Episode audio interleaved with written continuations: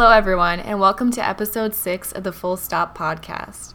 I'm Emily Sinkowitz, and I'm joined by Sim Care. Hi. For the past six months or so, we've been the silent sound editors behind this podcast, and to celebrate our time here at Full Stop, we'll be introducing this episode. We're coming to you from the snowy Berkshires, where we actually first met one of the subjects of this interview, Caren Beilin. Caren is a reviews editor at Full Stop and has recently published her book, Blackfishing the IUD, with Wolfman Books this past fall. Blackfishing the IUD is a collaboratively written memoir about reproductive health and the IUD, gendered illness, medical gaslighting, and activism in the chronic illness community. In this episode, she is in conversation with Amina Cain, the author of the acclaimed short story collection Creature, out with Dorothy, whose highly anticipated upcoming novel, Indelicacy, will be published this February by FSG. Amina's book is described as a ghost story without a ghost, a fable without a moral, and a down to earth investigation of the barriers faced by women in both life and literature. Without further ado, here's Caren Beilin and Amina Cain.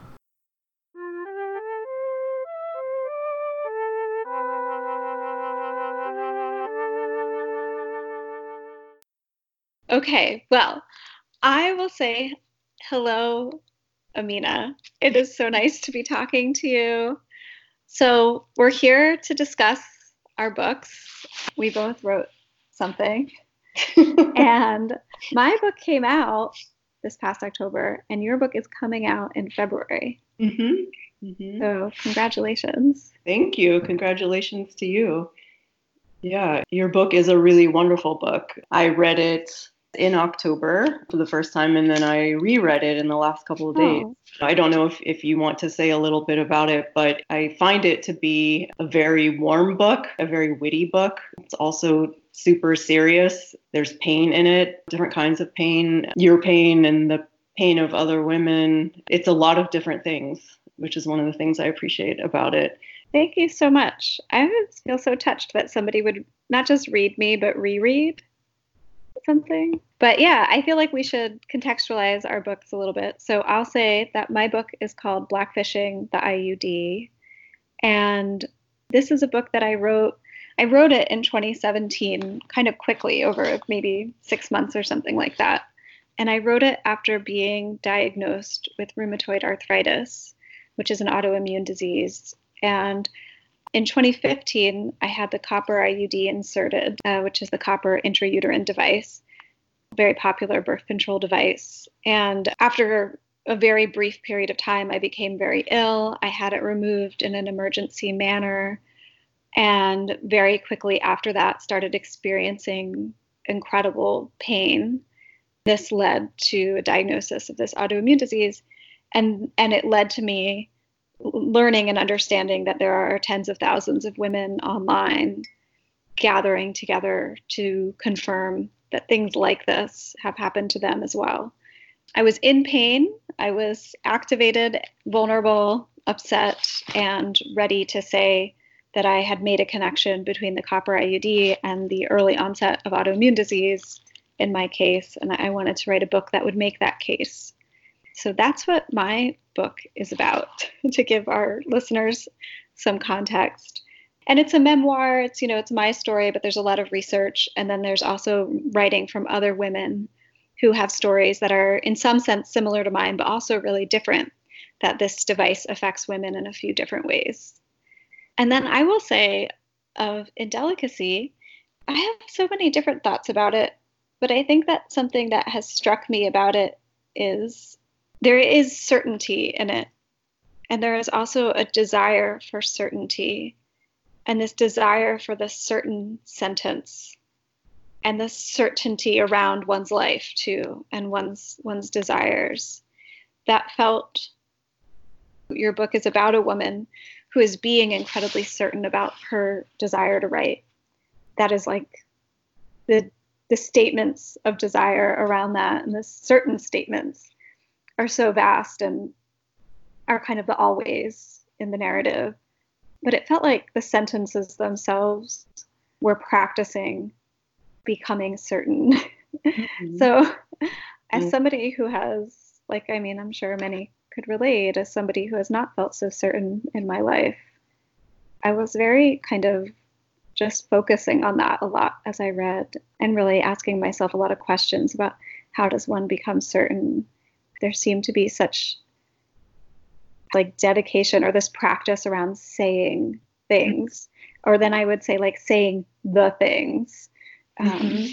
There's a lot of those sorts of moments, and maybe that feels really abstract, and maybe we'll get to concretize that, concretize that in some way in the conversation. But um, I, yeah. Yeah, no, I think so. I mean, when when you said that, I I thought about this line when Victoria, the narrator, says, "I will die if I can't write, and then I will have wasted my life," which is a pretty certain thing to say. Yeah. You'll die. I'll say a few things about Indelicacy. It's a novel, and there's a narrator named Victoria, and when the book starts out, she's a cleaning lady at a museum, but she's kind of enthralled by the paintings that she's and other art that she's seeing in the museum every day, um, kind of blissfully looking at them and and sometimes blissfully, sometimes not blissfully, trying to write about what she sees and make some friends. Uh, ends up marrying a rich man. Um, then has a maid, tries to become friends with the maid. That doesn't work. And uh, it's about a lot of things. I mean, for me, it's a lot about seeing, about desire, about friendship in a way, about one's calling in life. It's not about love or marriage, really, but it's about freedom. I've been saying that it's set atmospherically in the late 1800s. It's not actually like historically set there. It's not really, the time and place aren't really named, but it has kind of references to the past. And yeah, maybe that's enough of, of an introduction of it. Can I ask you a question? Please. All right. Well, you mentioned when you were introducing Blackfishing the IUD, you mentioned the other women whose whose stories um, you include in the book in their own writing, and the book starts out with some kind of background on the term blackfishing, where that comes from. There was a, a documentary called Blackfish that that sort of stops SeaWorld in its tracks of harming whales or and you you to use a phrase that I really like in the book, you aim to blackfish the IUD. And so after that, the very first kind of page, you don't begin with your own chapter, but with uh, a note that's, that another woman has written to you about starting to talk a little bit about her, her adverse experiences with using the copper IUD. And I wanted to ask about why you chose to, to start with someone else's kind of note to you or another woman's voice or and maybe even a little bit about why it was important for you to include yeah well that woman in particular means a lot to me i started emailing back and forth with her a bit because our stories were so similar. We met through listservs of women. You know, thousands of women get together in these listservs to say what's happening to them. And her story was so similar to me. My IUD was in for six days, and then I got so ill, and hers was in for three. And we both, shortly after, became diagnosed with rheumatoid arthritis. And we had the same autoantibodies, the same blood markers. Mm-hmm. It was really uncanny. So meeting her was very, I don't know, a little bit surreal to me. And I really appreciated our communications. And because I was on these listservs, I couldn't believe just the rawness and vulnerability of women talking to each other and what those voices sound like when people are asking for help or expressing the pain that they're in and how bad it is. Mm-hmm. And I think it's because they're in a space where they're actually going to be believed. Um, yeah. Not only because they're not talking to doctors or the medical industrial complex who won't listen to them, but not even just that they're talking to other women, because there's plenty of women who don't believe this or you know gaslight this because I think well for all kinds of reasons, but I think that one is that there's a lot of anxiety around birth control and a lot of desire for this birth control to be okay. So these listservs are full of women who have seen the other side, and it's like they've seen a ghost or something, and now we've all seen the same the same supernatural thing. And so we don't seem crazy to each other. Yeah. And that allows women to say things that I don't think they say to their partners, to other people in their lives, to their doctors. And a lot of these women, as I learned as I would ask them to contribute their writing, very much do not believe that they are writers. And one of my challenges in asking people to contribute to the book is that they were horrified to think of their writing being in a book because they are like, I'm not a writer. Mm-hmm. And I would kind of say, No, you've already written. You wrote something that's amazing and it should be shared. But for them, they were like, No, like that's not it. Or how could I write? And so I felt like their space of writing is so different from mine because I've long been kind of an experimental writer. So, mm-hmm. You know, that's just not the only voice that can talk about this. Right. And Yeah. uh, I was so enthralled by the way that women tell their stories in these spaces and the things that they're actually able to say and admit and describe because they're not going to be stopped or interrupted or disbelieved. And I was like humbled by their writing and also their writing is better than mine in a certain way because it's not it doesn't have the goal to be good it's just like there's a different kind of communicative current Right. and so I thought it was really important to include their voices.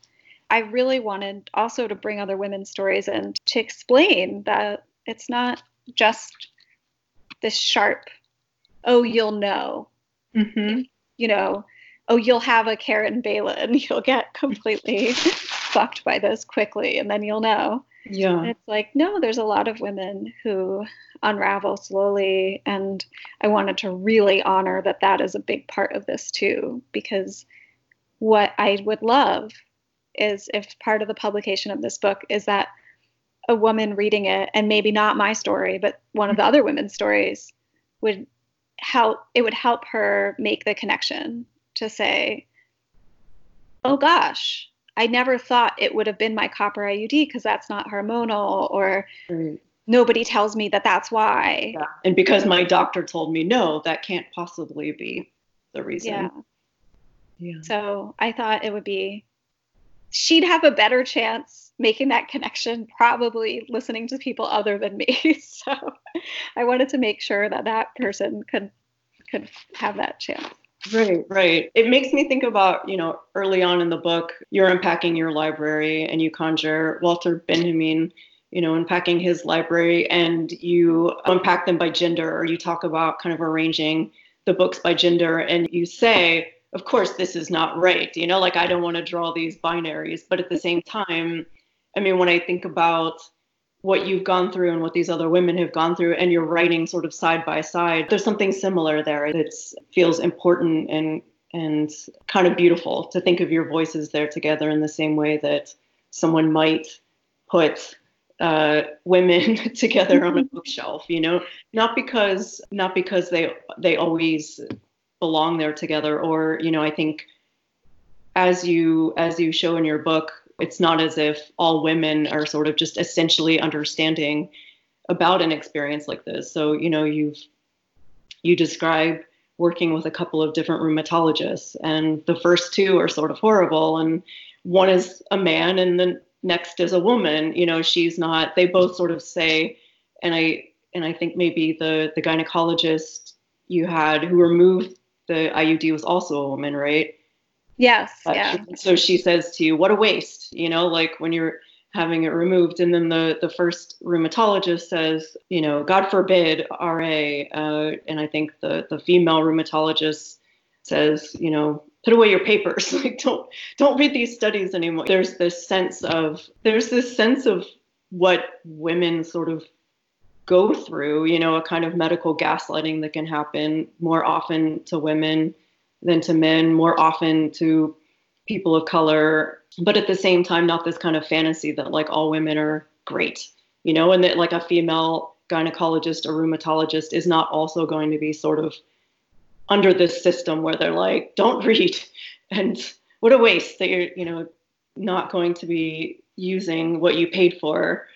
It's a real sadness. It's a mm-hmm. hardship to have to grow up and adult and one of my adultings has been to have to realize that not all women are feminists. It hurts my heart, and I'm sure I'm not always a feminist. You know, maybe I vacillate or or err in certain ways. But I say in my book, some women act as the projectiles of men, and uh-huh. I think that many women are systematized to do so. And I'm sure I have acted as the projectile of many men in my life as well. And I think that women doctors, I think of them as that because I think that the medical industrial complex is such a masculinist system mm-hmm. that anybody, any of any gender, is just getting implicated in and, and having to act in, in these ways that are incredibly compromised.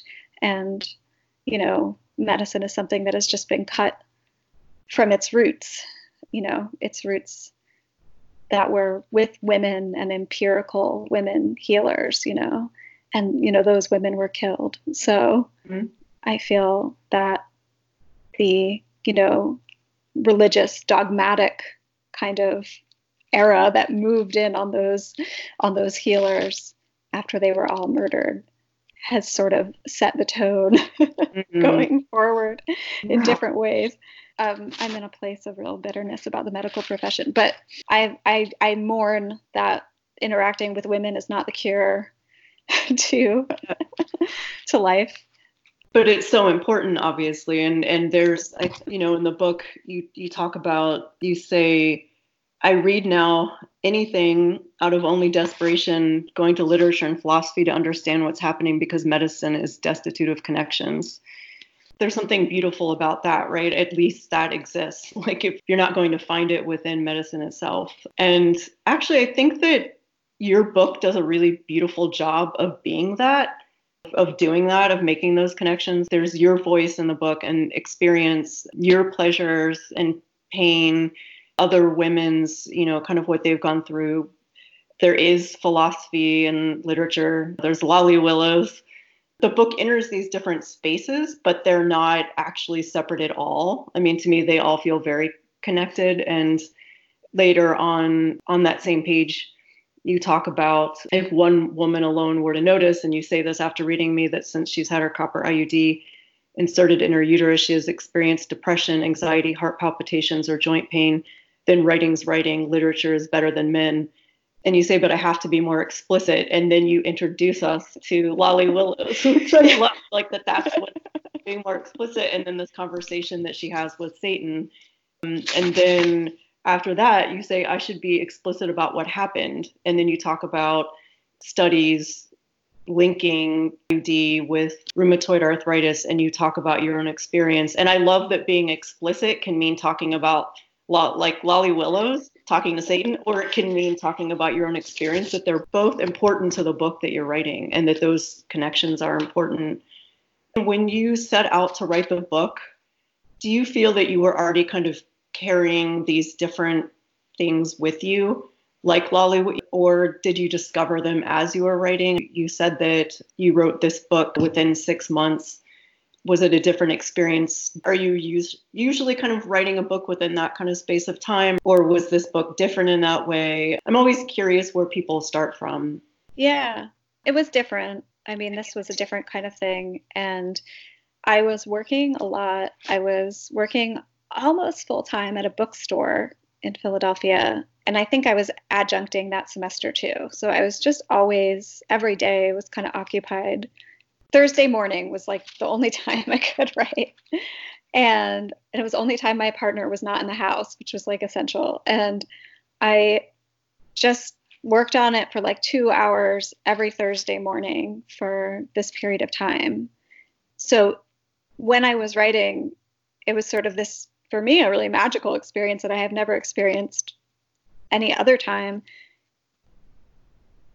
you know, wonderfully because I've never been that overworked, but where there was no dawdling because it was really genuinely like, if I do not write these two hours, it's not going to happen ever again this week. So it really did force me in that way. And I felt a certain urgency and this like zeal of paranoia of like, I must make every connection. Mm-hmm. I see something and I have to put it all down. I feel like wild.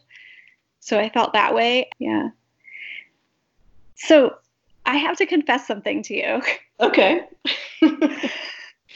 I was really surprised when you, I heard earlier in this conversation that your book is potentially set in the late 1800s. I'm glad, actually. And I read it. I don't think I thought about it that much. Yeah. But I think maybe a default mode was that I read it as incredibly contemporary. Mhm. And I think that the reason is because it feels very contemporary. And I'm thinking, even thinking of all kinds of things, but I I'm mean, thinking yeah. No, go ahead. about when this narrator, Victoria, goes to a reading of literary men. And then she says, I wanted to lock them in the room after the reading was over and make them listen to each other forever. Let them look at the sky when they got tired or the wastebasket. I thought they deserved that.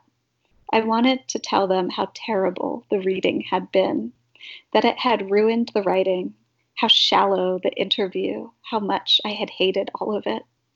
When I walked out of the room, I simply said, You're both worms. And they looked at me, not knowing how to respond to a statement like that.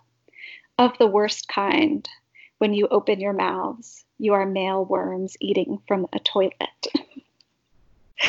and it was impossible for me to read that as anything but contemporary because I feel it so contemporaneously. Yeah, I mean, it's this thing I started doing, I think, in a few of the stories in Creature, where I had sort of different time periods streaming through me as I wrote them, kind of at the same time. And so when I started writing in Delicacy, it was sort of the same thing where I had it. It's all about feeling. Like it's not. It's not a book that's truly set in that time period, and yet it has I guess that's why I use the word atmospherically because I'm still conjuring that kind of period somehow.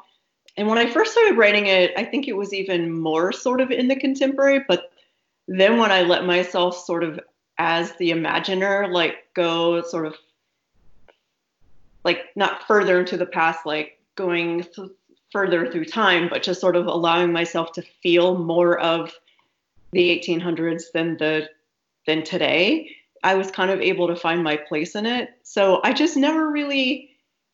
I have been doing this thing for a while where I think both with time and setting, I just mishmash different things together for myself because I enjoy them together. And so I don't, I think I've just kind of gotten used to that. So I think for me as the writer, I'm sort of like back in this past, but I don't do any sort of research or like his, like I know I'm not writing a historical novel but I just have the sense that if like you're writing fiction and maybe if you're writing anything, well, it depends on what you're writing, that you can just do whatever you want. You can be like, I'm sort of in the past and I'm not totally in the past, you know, like that this I know sometimes like it gets said like you who's your audience? Like you have to consider your audience and who are you writing for? And I sort of often so selfishly write a space that I just sort of want to be in. So I actually like hearing that that wasn't like a your experience of reading it that there was like this more contemporary because i want the feeling of both to be able to exist. Or not just both but different registers of place or feeling or or something like that. I was kind of worried when i was going to submit the book. I was like what will editors think of this? Are they just going to be like what is this? But you know like mm-hmm. this is so and when I say that to people, like it's set atmospherically in the late 1800s, especially if I say it to people who ask me, what the book is about maybe people who who don't write themselves or you know like family or acquaintance you know like i feel so flaky saying that sentence but i'm like it's true. It's how it felt for me. But yeah. One of my questions that I was going to ask you for this conversation, which uh, as you were like introducing your book, I was like, oh no, was that I had interpreted your book as being contemporary, but in this like a real contemporary where all like all screens and cell phones have been eliminated. mm-hmm. And that it was like a fantasy of contemporary life that wasn't like ruined Mm-hmm. by what we are and what we do and what we've become. That's true because I feel I need to escape those things. And so I think I had to write something in which they didn't exist. Yeah. And looking for this, I mean, it's like, like this is so simple, but it's like a fantasy of what life would be like if there wasn't a phone in the house. Or I ate alone. I would daydream by candlelight in front of the dishes that sat quietly on the table. Sometimes I brought my notebook with me, writing in it just a sentence or two. A leaf falling from a tree. I could see it from where I sat. Now someone would step on it, probably my husband. Just that spacing and that allowance for the objects, you know, just like candle, leaf, plate, table, to come back into life. I mean, I don't know, I, I feel very voided by kind of our our contemporary existence. So I kind of interpreted it that way. And then I was sort of interested in it as this, like reading it as this contemporary novel that was still saying that a woman was like a woman artist would like somehow seek felt like it was like very Middlemarch like i somehow need to like seek fellowship or like province within a marriage in order to like gain or have abilities and I don't know. I mean, maybe I have to give up on this because now you have like revealed that this was not your well, intention. I think that some of the things that Victoria, the narrator, goes through still happen, you know, or if they don't happen in quite such an explicit way, it's it's just like a different register of the same thing. Women have been gaslit, medically gaslit, but gaslit in all kinds of ways for a long time and they still are as you know as as your book shows. It maybe it's wrong to say that it's set atmospherically back then because it actually is sort of set in different times at the same time. You know at the like the setting of the book in my mind i never say where it's set but in my mind it's some mishmash of chicago london and a completely made up place. I do have these i think for myself like touchstones of different times and and places, but in the book itself, I don't name them because it's not, it doesn't feel important to me in terms of how the book should be read. And, and because I do want, because part of what I felt interested in was being able to sort of have something said in different times at once that does have a lot in common with the contemporary at the same time that it has something in common with the past. I mean, for me, I didn't I saw that storyline as, you know, sort of, although I guess it can still happen, like marrying a rich man, having a maid as something in the past, that she wouldn't be sort of valued as a writer, as a woman writer, as something more in the past. But but I still think that there are there's still traces of that. Those things still exist, like I said, but just maybe in a different in a different register of experience. I'm glad that that that's not the way you read it because I I've also sort of had to wonder why I was just the question of like wanting to sort of I've never wanted to write a historical novel. Not that there's anything wrong with writing historical novels and in certain ways this felt slightly close to that and so there was a question like I didn't feel very contemporary writing this. So I'm glad that there can be an experience of that reading it, you know, because I was like, why am I sort of going back into this past? Like, what am I trying to get here? But I think a lot of it for me has to do with pleasure. And I want to get back to this idea of pleasure too, in terms of your book, because I know I've brought up that word, but I didn't really say what I meant by that in terms of your book. But so, for instance, I find it pleasurable to look online at pictures of Shaker households, you know, like very sparse, sort of like harkening back to another time type of furniture and room.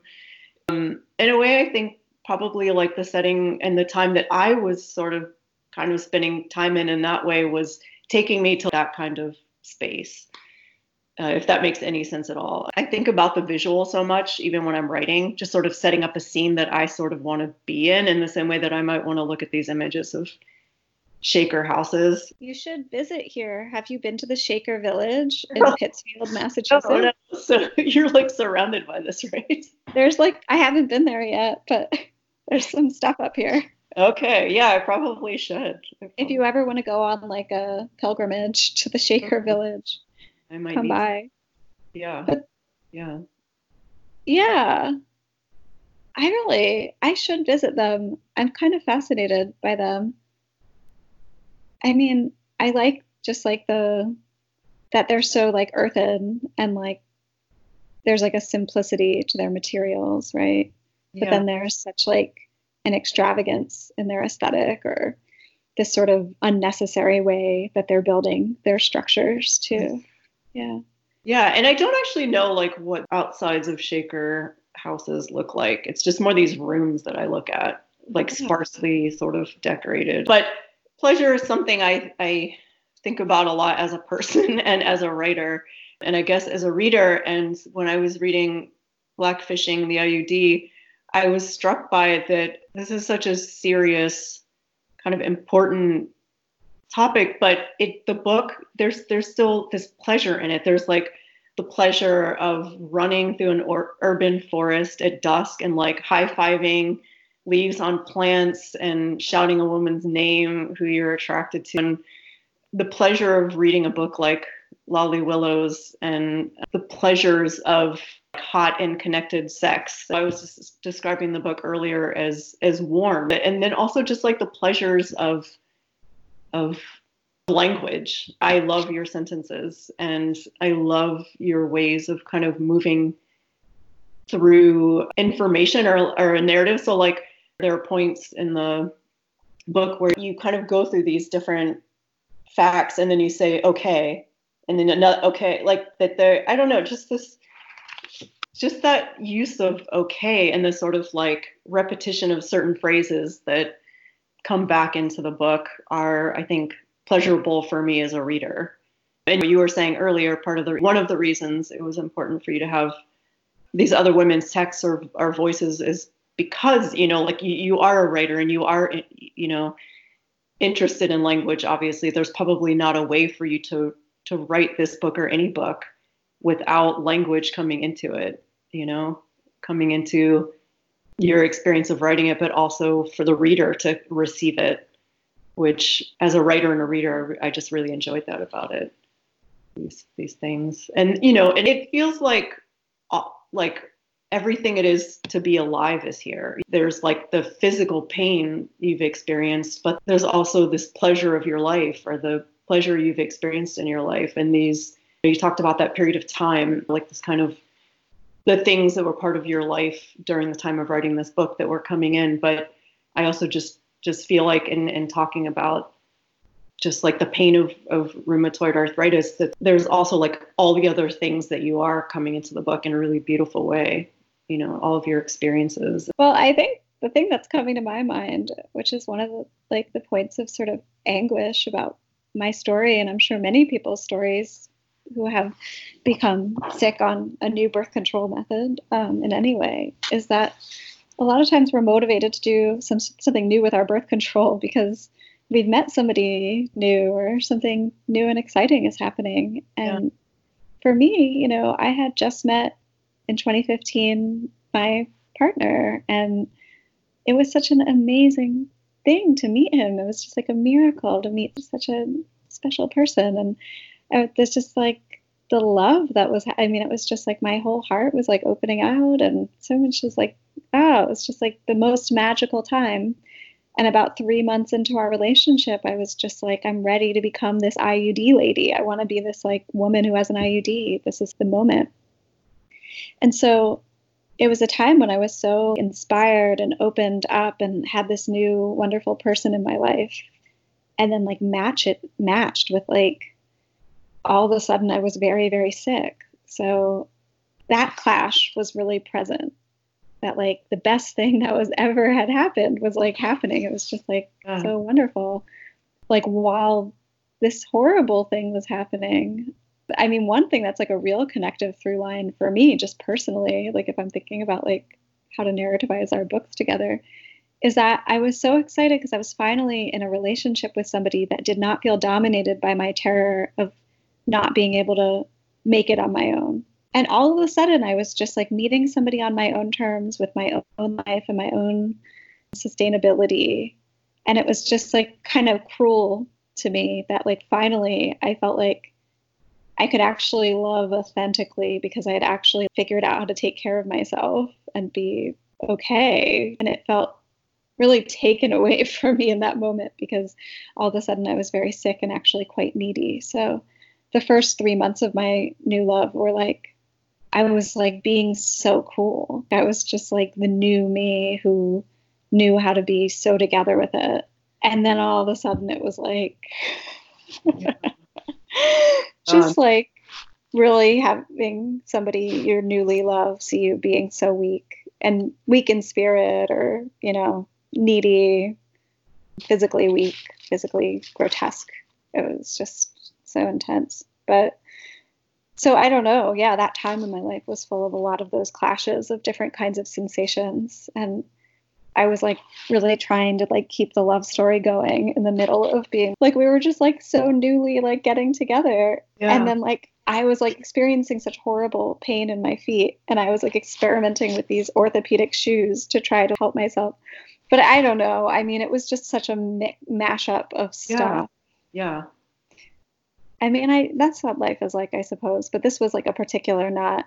So yeah, I think the book really expresses. You know, I'm in some way it's like a descriptive of the knot that I was in, right, or the or the mash or something. Yeah. yeah, that makes sense. And yeah, it when you describe the shoes too, like that sense of like space for the toes. I think was it Renoir where there's like the this description of like the, the sheet, you know, like the sheet touching the body, you know, just like the pain that can cause or uh, yeah. The, the painter Renoir had yeah. RA, and yeah, it was said that his sheet was tented over his body when he slept at night because even that would cause pain. Ugh. Yeah, it was very, it was difficult to read accounts like that as I was kind of going through it, and he really became quite quite severely in pain. But he said such horrible things about women that I started to not yeah, mind.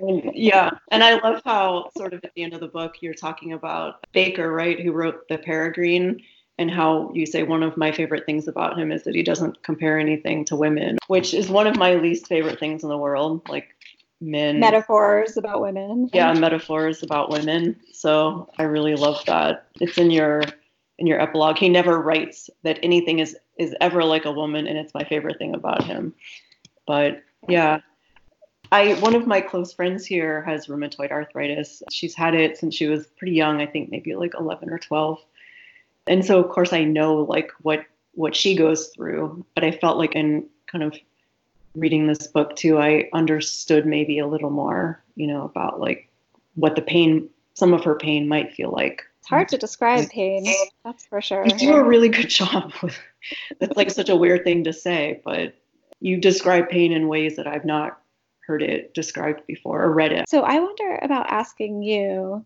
about because we're talking about the kind of time period that I wrote Blackfishing the IUD in, which was like so specific and because of all these things. And indelicacy is, in some sense, is in some sense light. I don't think that's the right word, but it's not a long novel. I'll say that. Yeah. The chapters are short. Mm-hmm. It just feels like there's some air and there's some lightness in it.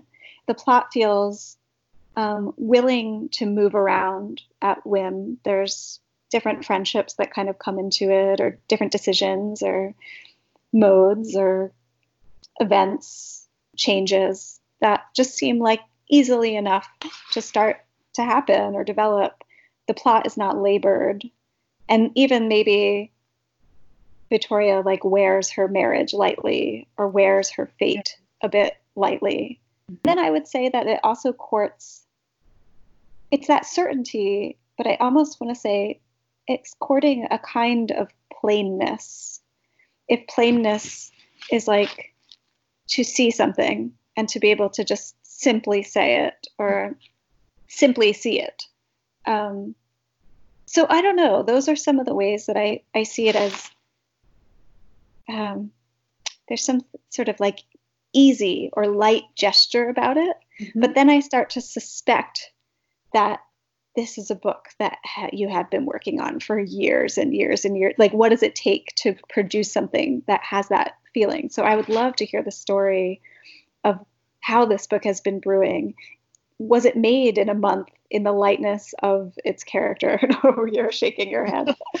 no, I'm a super slow writer, and pretty much everything I write is short, shorter, and still it takes me a long time to do it with sh- any short story that I've written, I have to do like a month of pre-writing to even like enter the actual space of the story. And for this novel, that translated into like a year of pre-writing, meaning most of what I wrote during that year doesn't appear in the book now. And so I guess in total, like I probably worked on the book for about on and off for five years. So there's definitely struggle. There's a lot of struggle for me in the beginning to find something, to find its voice, to find the space of it. Of the short stories I've written, they normally don't really have a plot. And this, I started to sort of write a plot without necessarily meaning to. And my editor for the book, Jeremy um, Davies, he said something because I was having trouble figuring out not how to end the book, but sort of how to lead up to the ending. And he was like, Yeah, you kind of did this thing where you like wrote a plot and now you have to deal with it. so having a plot, it definitely didn't feel light. I think in certain ways there's a lightness because I don't, I'm not someone who cares deeply about plot while I'm writing. It's not what drives me. Like it's more like a space that I'm creating. Like I said, as a writer, I kind of want to spend time in, and I hope like some readers want to spend time there too. Um, and it's maybe certain kinds of situations that characters might be in together, like in those spaces. And so, in that sense, there might be some kind of lightness towards the plot. But I found that as I tried to write this and rewrote a few times the last quarter of the book, I found that one of the hardest things for me in writing it was was dealing with the plot that I had kind of gotten going unwittingly. But what I always want is a sense of lightness. There, there was definitely a point when I had this realization that what I want in a room, which is like not a lot of furniture, like I'm sort of a natural minimalist in all areas of my life. I realized at a certain point that when I write a piece of fiction, for instance, I sort of go into the space, it starts to get populated. It gets too populated. There's too much in it. So then I end up taking a lot out. With this book, there was also a point halfway through writing it where I got rid of half of it because I hated it. I read like I had to pull out all the stuff I hated. Mm-hmm. And then in that sense of like not much being left, I could sort of expand from there. But anyway, like in a room, I don't want there to be a lot of furniture. And like in a piece of writing I'm working on, I often don't want there to be a lot in those scenes either. I think I'm always trying to clear space in my life. In the past, when I've written a story, and I guess with Indelicacy too, I knew I was finally done because I'd finally made like the right amount of space in it or and there was still something else going on because it's obviously not just about like an empty space. But for me, I just have this feeling that if you do have images in a piece of fiction, they can be seen more clearly and more strongly if there aren't like too many other things surrounding them. Which I, I don't even know if that's entirely true. It's just like true for me, like in the kind of spaces I need to sort of inhabit if that book feels light and it's it's a shorter book, I definitely like labored and definitely struggled and had my own sort of love hate relationship to things and and yeah. I'm struggling like I'm using all these different words, light, plain, but well, also I, am attracted to plainness. I can just say that to you because if you're like yeah. I'm attracted to the word plain, like I'm attra- at one point I had I went through a bunch of horrible titles for the book I don't even totally know what I think of the title now, but one of them had plainness in it. Oh, really? But that's what I like about Shaker Rooms is the plainness. And I don't know why. Like I'm just always attracted to plainness. I mean, one of the things that's sort of plain in it then is this sort of uh, it's unsentimental about marriage. You know, Victoria just you know, the through line statement is I would like to write. I believe in myself as a writer. I will write. I'm going to keep writing. I'd like time to write. All of these different statements around writing and the desire to write.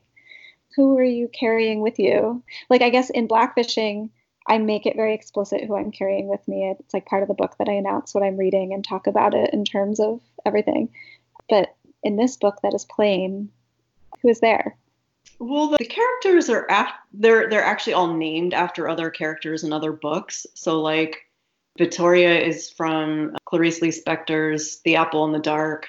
Dana is from Octavia Butler's Kindred. Solange is one of the maids or sisters in Jean Genet's The Maids. Antoinette is from Wide Sargasso Sea, Jean Rhys. I did that not as like a, they're not rewrites of those characters by any means, but just as a way to kind of point to the fact that I'm always thinking about other writers and other books when I'm writing. The ones that I love, the ones that make me want to write when I read them. And and so yeah, it was just more a way to sort of nod to that and kind of like honor them a little bit. There are certain writers that are kind of always with me. I mean, Lispector is one of them, Marguerite Duras. Like, I mean, to a point where I feel almost like a broken record because I'm like always. I feel like I'm often talking about like the mm-hmm. writers that that are that are important to me. But I think in some ways, like I really like a lot of novels of the past or like Victorian novels or things like that. And so I think in some ways I didn't set out this way to do this, but in some ways the book was a little bit of like an homage to like those kinds of novels, you know, like being in conversation with them a little bit. I mean, I I definitely feel you know, for me that I was in conversation like with other books and kind of those specific ones, but also just like all the books I love. Yeah. Do you are you a fan of Japanese literature? Um I've read some Japanese literature, but I don't know that I've like read enough to say that I'm like like a fan or any kind of expert or anything like that. Yeah. And some of the Japanese authors that I really love have that quality to me. Maybe they have a little bit of a shaker house uh-huh. quality. Sometimes that's what I find I, I like pursue Japanese literature, not to clump it all together, but but some authors come to mind. Like I really love Fumiko Enchi. Have you come across her? Um, yeah, um, I've only been able to read in translation two of her novels. I think one is called Masks or The Mask, and then The Waiting Years. But just has that kind of, I don't know, a little bit of that kind of spare rolling out of the situation in a really frank, open style that is also quite unadorned and just always proceeding forward with the appropriate amount of tension and exposition. It all feels like so appropriate. So she's somebody who really comes to my mind. Yeah. I always feel so. I mean, I can't write like that. I cannot write. I, sh- I now want to do that. Like, this is a beautiful, what a beautiful writing assignment. Like, write a shaker room. Uh, yeah. but now I feel like I want to give you a room to write that's like really like like if yeah. I have to write a shaker room, yeah, which would not be my like blackfishing, which is like every sentence is like three layers of t- kinds yeah. of thinking or whatever. But I love that about it. But what room is that? Perhaps it's just like a baroque room. Yeah, but, yeah. I don't know. I think so. But I mean, there's so many things I, I really like about Blackfishing the IUD, but part of it is that is that kind of layered feeling and these connections that happen between everything that feel really important and warm and necessary because yeah you're not going to find it in medicine.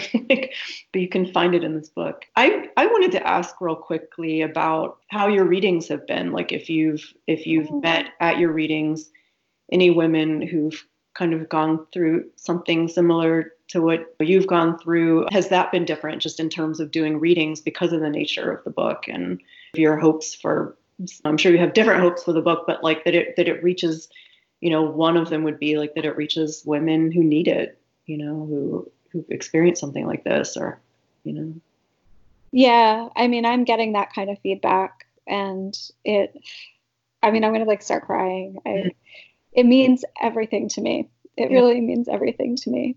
Yeah. It's exactly why I wrote the book. Mm-hmm. I mean, the book has a lot of artistic pretensions in it, but those are just because I can't help it because I because I've been doing this kind of stuff. But all I want and all any woman wants who's had a device in her that's hurt her is to tell tell other women about it and I just have such a visceral feeling and it doesn't mean that I think that everybody needs to get their IUD out. I completely respect that this device is working in mysterious ways and we don't understand. And but I want anybody who needs to make that connection to make that connection. Mm-hmm. And I also want anybody who's had a horrible time with the copper IUD or the IUD or anything to just feel validated. And I get that feedback a lot too. That people who had it and it made them really sick, but they just like, I don't know, they internalized it as their own weird story. Right. They didn't know it was a whole thing. And it just like, you know, they have told me that it has helped them change their narrative around it mm-hmm. or understand what was going on better. I can't help it. I mean, I totally, this is like foregrounded by that I just 100% support women making any choice they'd like to make with their bodies, whatever it is.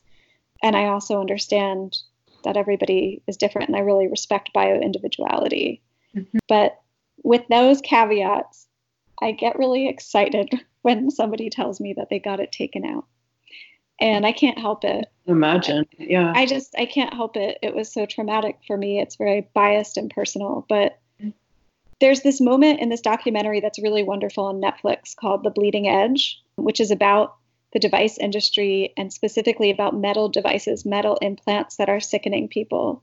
So this issue extends from the copper IUD to things like metal on metal hip implants mm-hmm. that are mm-hmm. made with cobalt, mm-hmm. um, all kinds of things that are, you know, giving people symptoms that are incredibly similar to mine and other women who have had the copper IUD this scene in The Bleeding Edge where some women are protesting Essure, which was another birth control device that was made out of nickel that was inserted in the fallopian tube. And many women got incredibly ill on it, and it was taken off the market recently. And actually, it was taken off the market, pulled from the US market a week before the bleeding edge came out. So Bayer knew what was coming to them and they pulled it. Uh-huh. So that's the power of culture and filmmaking yeah. documentary. Mm-hmm. But there's a scene where those women are protesting outside of somewhere where they were doing the insertions. And a doctor came out to argue with them and said, There's no proof, there's no proof, or something. And there's just this scene. I mean, I watched this documentary a few times and it was very emotional for me to watch it because I felt very connected.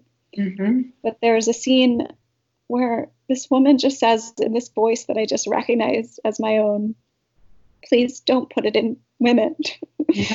like we're talking about the plainness. Like if your novel is a novel that has arrived at plain sentences that are cleared out, like mm-hmm. that to me was like just the plainness of what she knew and saw. And I lost it. I mean, I was just like totally lost it um, because that is the plainness I feel. Just please take it out. Yeah, um, so which again, foregrounded with please do whatever you'd like with your body. But yeah, yeah. So I just feel like uh, whatever literary project I'm up to, I, I totally want women to be able to make this connection if they need to. And I do get that feedback. And I love getting it. I have a little file on my computer where all of those sorts of emails or things go because they they just make me feel so good. They're just wonderful. Yeah yeah, that makes a lot of sense. Yeah, I mean, I learned so much reading the book. Um, I might ask you as like, because I'm jealous of you for a very particular reason. Oh yeah. I'm jealous that your book is coming out. Yeah. I feel like that uh, is the best. Instead of already having come out, you mean? Yes. Uh-huh. Like it's just like a time when it could be anything. It might feel like anything. Who yeah. knows what will happen? Mm-hmm. It's a ah it's like exciting to imagine how people might respond. And then after it's out, it sometimes when books when my books have come out, I've just felt a little bit like freaked out afterwards, you know? Yeah. Um, I'm like so excited to follow your mind, and I know other people are. What are your hopes for for this book? What what do you hope its life is like?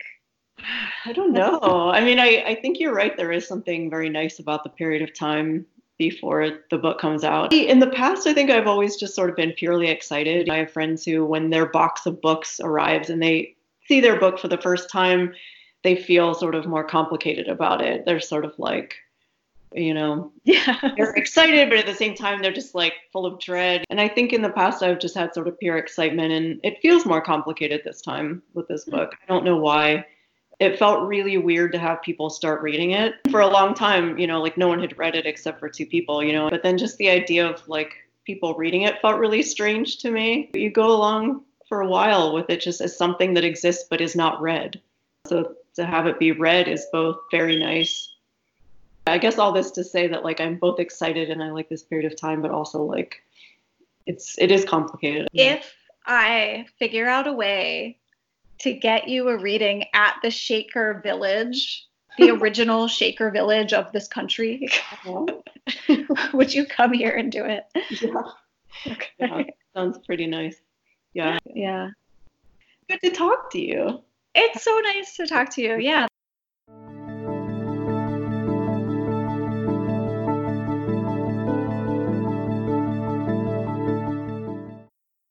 Thank you, Caren and Amina, for that beautiful conversation. Be sure to check out their new books, which have filled us with so much insight and excitement as readers. As always, you can contribute to Full Stop to make episodes like this happen by becoming a patron at patreon.com slash fullstopmag. Thank you to Matt Orenstein for providing the music for this episode. Also, we'd like to take this time to introduce the new Full Stop intern, Hannah Snell. Both Sim and I have worked with Hannah on Caren's Blackfishing the IUD podcast, available on iTunes, and we can't wait to see, or rather hear, what she does here at Full Stop. Thank you for listening, and thank you for letting us be a part of this podcast.